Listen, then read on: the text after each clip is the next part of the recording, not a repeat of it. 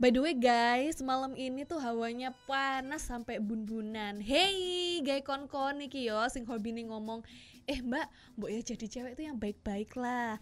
Jangan keluyuran malam-malam." Mangkal tah. Duh, Mbak ini sebatok le. Jadi contoh. Duh, kelambimu Mbak, aurat loh. Oke, terus no, cocotmu.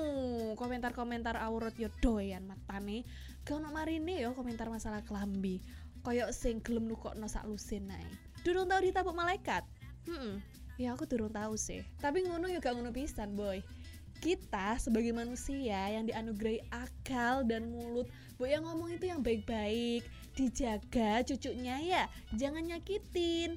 Wahai jiwa-jiwa patriarki yang tidak budiman, ayo, ojo bodoh le, bodoh kok dipelihara umur belum tentu panjang akses ke akhirat juga belum tentu VIP Ukah tuman aja nih.